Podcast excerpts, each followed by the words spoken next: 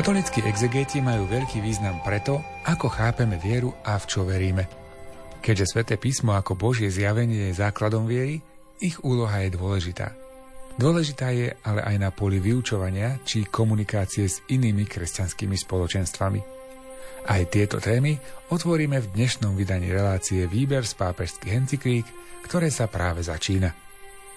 Čítame si a komentujeme dokument Pápežskej biblickej komisie Interpretácia Biblie v cirkvi. V počúvaniu relácie vás pozývajú jej tvorcovia Miroslav Kolbašský, Anton Fabián, Jaroslav Fabián a Martin Ďurčo.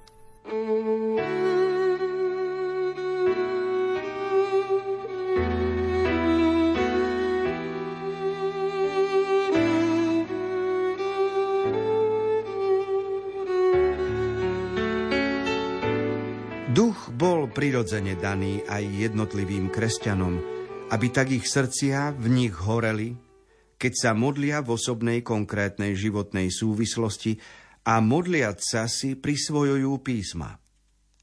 To je dôvod, pre ktorý druhý vatikánsky koncil nástojčivo žiada, aby bol všetkými možnými spôsobmi uľahčený prístup k písmam. Nikdy neslobodno zabudnúť, že čítanie písma nie je nikdy čisto individuálne, pretože veriaci číta a interpretuje písmo vždy v rámci viery cirkvy a následne sprostredkuje spoločenstvu ovocie svojho čítania a tak obohatí spoločnú vieru. Celé biblické podanie a konkrétne Ježišovo učenie v Evanieliu vymenúva ako privilegovaných poslucháčov Božieho slova tých, na ktorých sa svet díva ako na ľudí jednoduchého pôvodu. Ježiš spoznal, že veci skryté múdrym a učencom boli zjavené jednoduchým ľuďom a že Božie kráľovstvo patrí tým, ktorí sú ako deti. V tej istej línii ohlasoval aj Ježiš. Blahoslavený chudobný, lebo vaše je Božie kráľovstvo.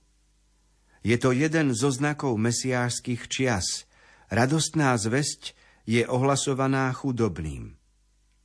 Tí, ktorí sa spoznávajú v ich bezmocnosti a bez akýchkoľvek ľudských prostriedkov moci a pomoci, ktorí svoju jedinú nádej vkladajú do Boha a jeho spravodlivosti, majú schopnosť počúvať a porozumieť Božie slovo, ktoré celá církev musí brať vážne a na základe ktorého musí prichádzať s odpovediami aj na sociálnom poli.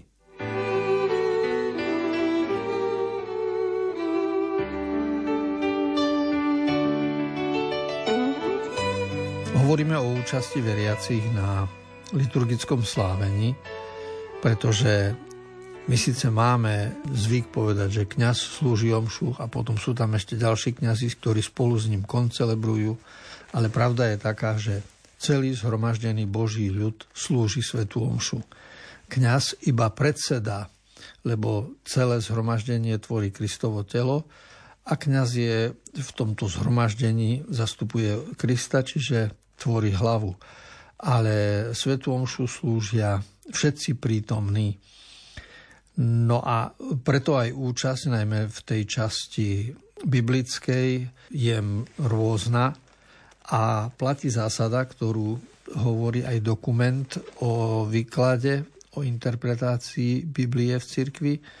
Platí zásada, že nikdy nie je naše čítanie čisto individuálne pretože už v starom zákone, už v synagógach e, bolo viacero lektorov a to je isté aj dnes, že e, spoločenstvo ako pôda na ohlasovanie e, spolu rozíma a spolu aj číta. Chce sa tým povedať, že písmo bolo dané ľudu, nie jednotlivcovi. Biblia nie je pre jedného, ale je pre Boží ľud a aj Boží ľud utvára. A vždy boli tie tri časti na čítanie v kostole počas bohoslúžieb. Čiže e, vždy sa čítalo z kníh e, zo zákona, z kníh múdroslovných, z kníh prorockých a tento rámec sme prebrali aj do našej liturgie. Okrem toho, na to, aby sme prijali čítania, ktoré sú v kostole a výklad, Musíme mať postoj človeka odkázaného na Boha, toho, ktorý chce rozumieť. Nemôžem stať v kostole a hádať sa s kazateľom alebo hádať sa v duchu s Bibliou, pretože v takom prípade som v rozpore a, a to znamená, že nie som pôda, na ktorej sa semeno múdrosti Božej môže ujať. Ale ak zvážime našu situáciu pravdy pred Bohom, vtedy biblické slovo môže byť nám užitočné.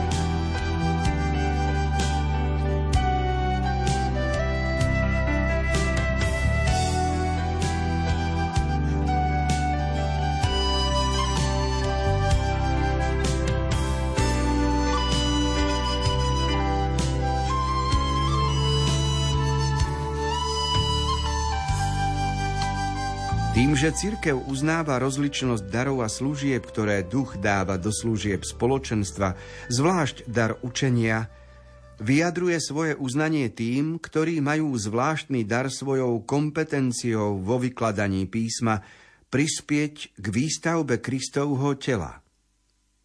Hoci ich práce nenachádzajú vždy ocenenie, ako je tomu aj dnes – aj tak stoja exegéti, ktorí svoje poznanie postavili do služby cirkvy v bohatej tradícii, ktorá vedie od prvých storočí od Origena a Hieronima až po najnovšie časy k Pátrovi, Lagranžovi a ďalším a trvá až dodnes.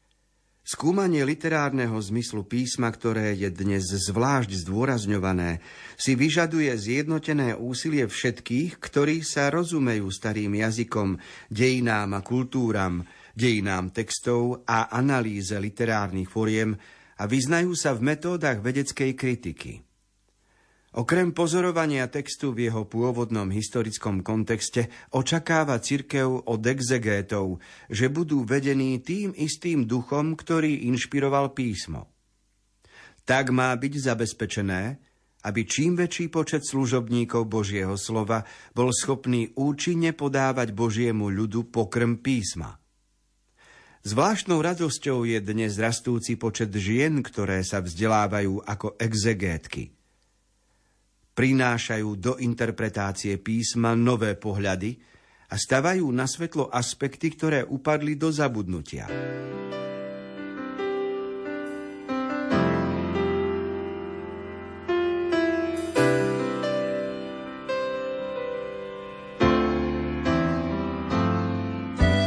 Hovoríme o kompetentnosti kňaza, ktorý sa zapodieva výkladom svätého písma Samozrejme, že očakávame od každého kňaza, aby bol v oblasti Biblie kompetentný. Od lekára čakáme, že bude odborník v svojom odbore, od stavbára že bude kompetentný v oblasti stavebníctva a od Božieho služobníka sa čaká kompetencia biblická. Dnes je výhoda, že môže sa oprieť každý e, kňaz, každý exegeta, každý katechéta o biblické školy, ktoré prinášajú svoje výsledky svojej práce, čiže existujú komentáre ku každému slovu, ku, každý, ku každému podobenstvu, existujú výklady, ktoré umožňujú pochopiť zmysel, pochopiť text v pôvodine a tak ďalej.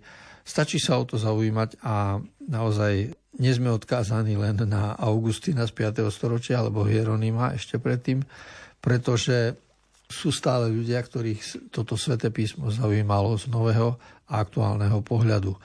Život sa nedá zastaviť, život napreduje, má svoju budúcnosť a to isté súvisí aj s výkladom, čiže s odkrývaním Božej múdrosti.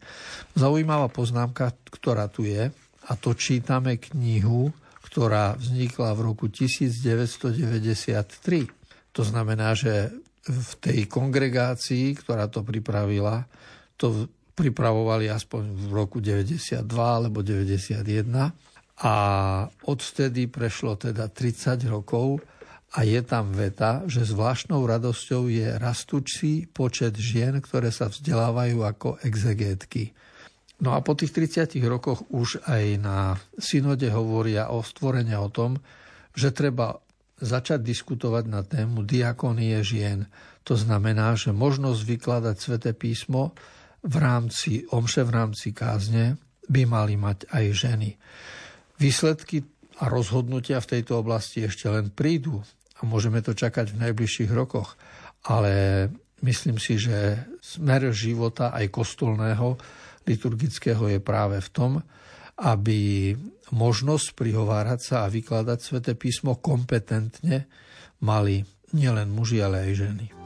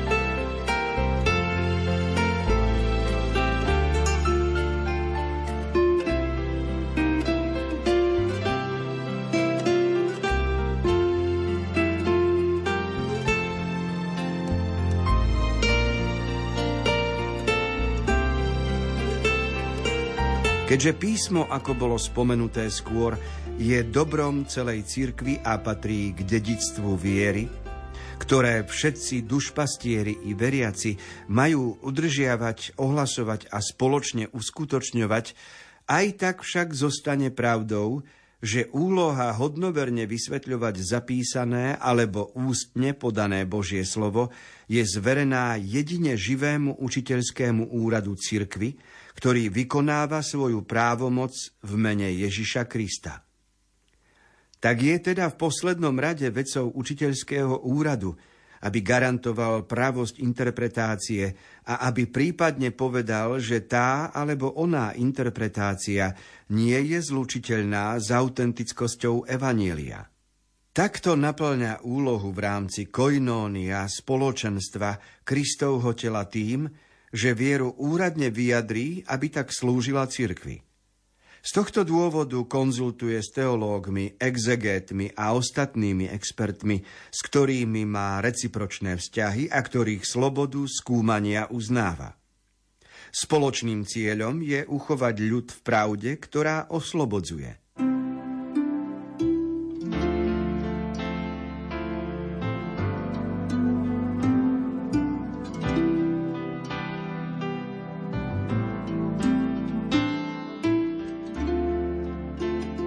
Skutočne kompetentný na výklad Božieho slova, výklad Biblie je učiteľský úrad v katolickej cirkvi.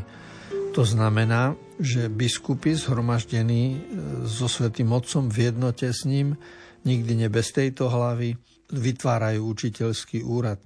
Z času na čas e, sa vyjadrujú aj, aj k niektorým témam v zmysle náuky viery, ale niekedy v oblasti disciplíny.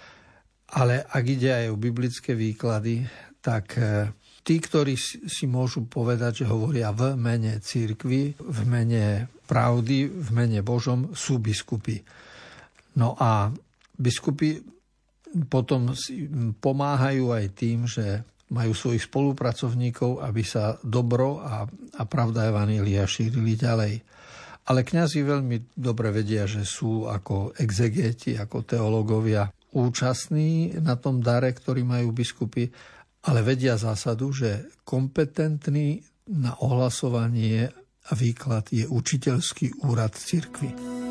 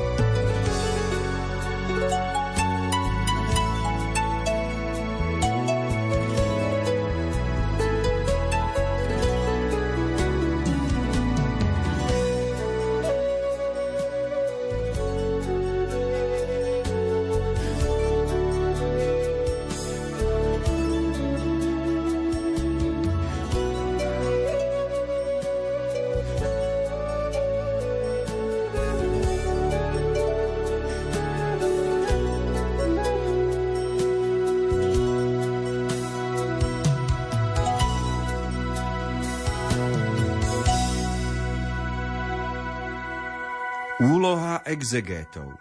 Na úlohu katolických exegétov sa môžeme pozerať z viacerých strán. Je to cirkevná úloha, pretože spočíva v skúmaní a vysvetľovaní svätého písma takým spôsobom, aby jeho celé bohatstvo bolo sprístupnené dušpastierom i veriacim. Súčasne je to aj vedecká úloha, ktorá privádza do vzťahu katolických exegétov s ich nekatolickými kolegami a odborníkmi v rôznych oblastiach vedeckého výskumu. Na druhej strane spočíva táto úloha vo výskume a vo vyučovaní, ktoré zvyčajne vedie aj k publikovaniu.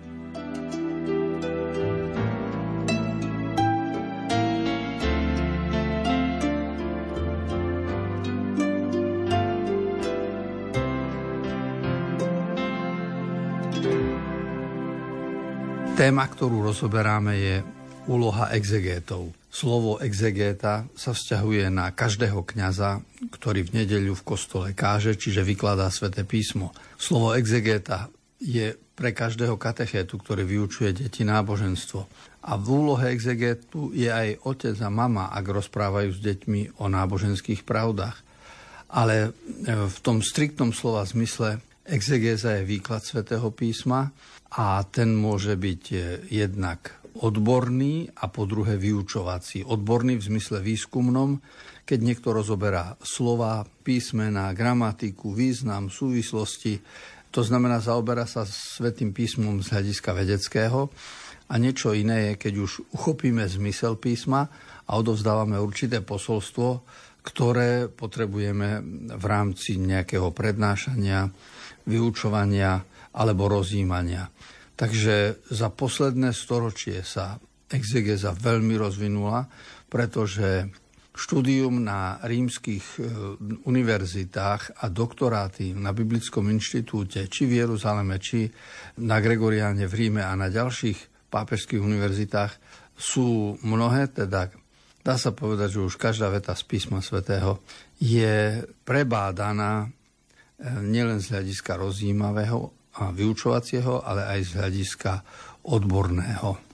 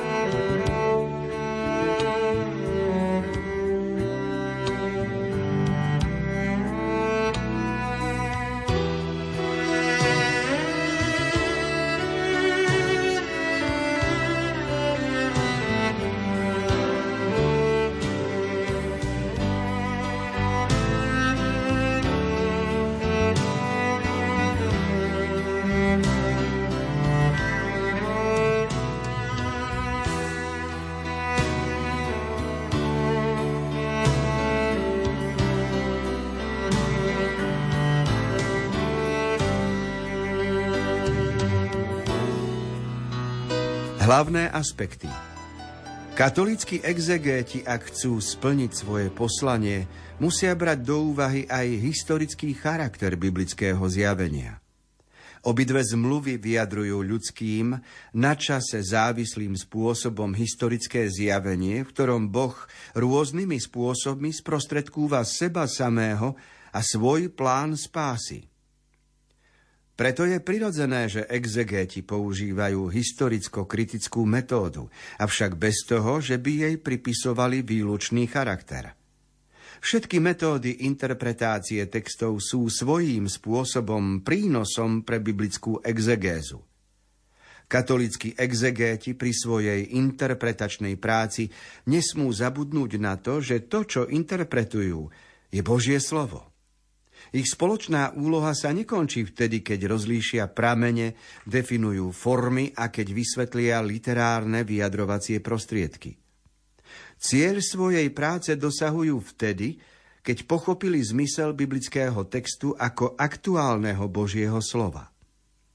Z tohto dôvodu musia počítať s rôznymi hermeneutickými perspektívami, ktoré pomáhajú vnímať aktuálnosť biblického posolstva a umožňujú odpovedať na požiadavky moderného čitateľa svätého písma.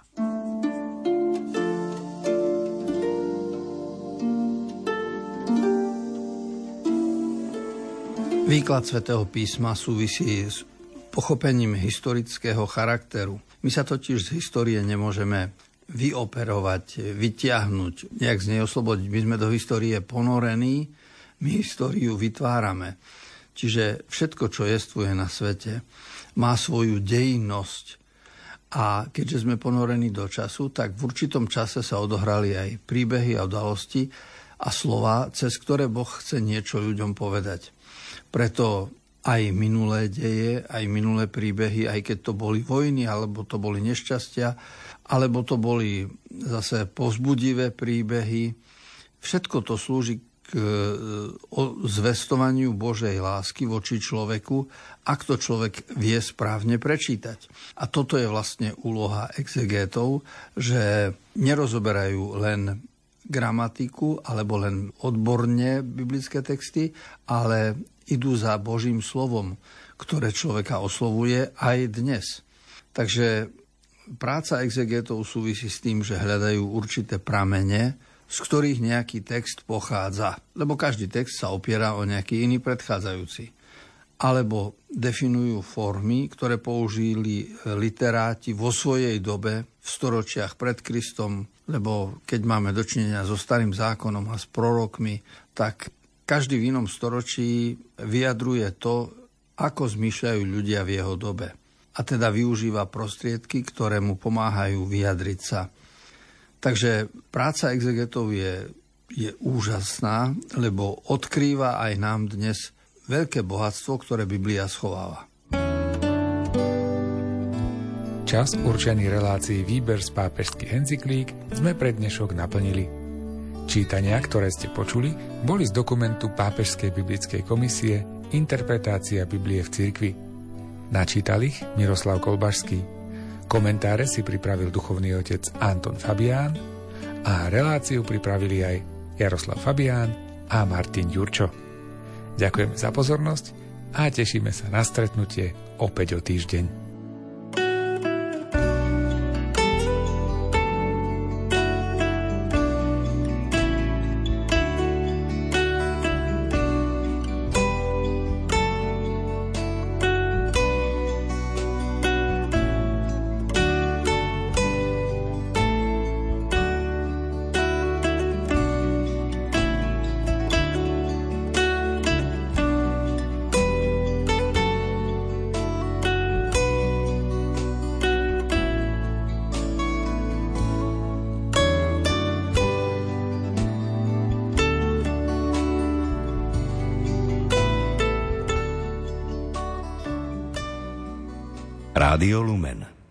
naše katolícke rádio.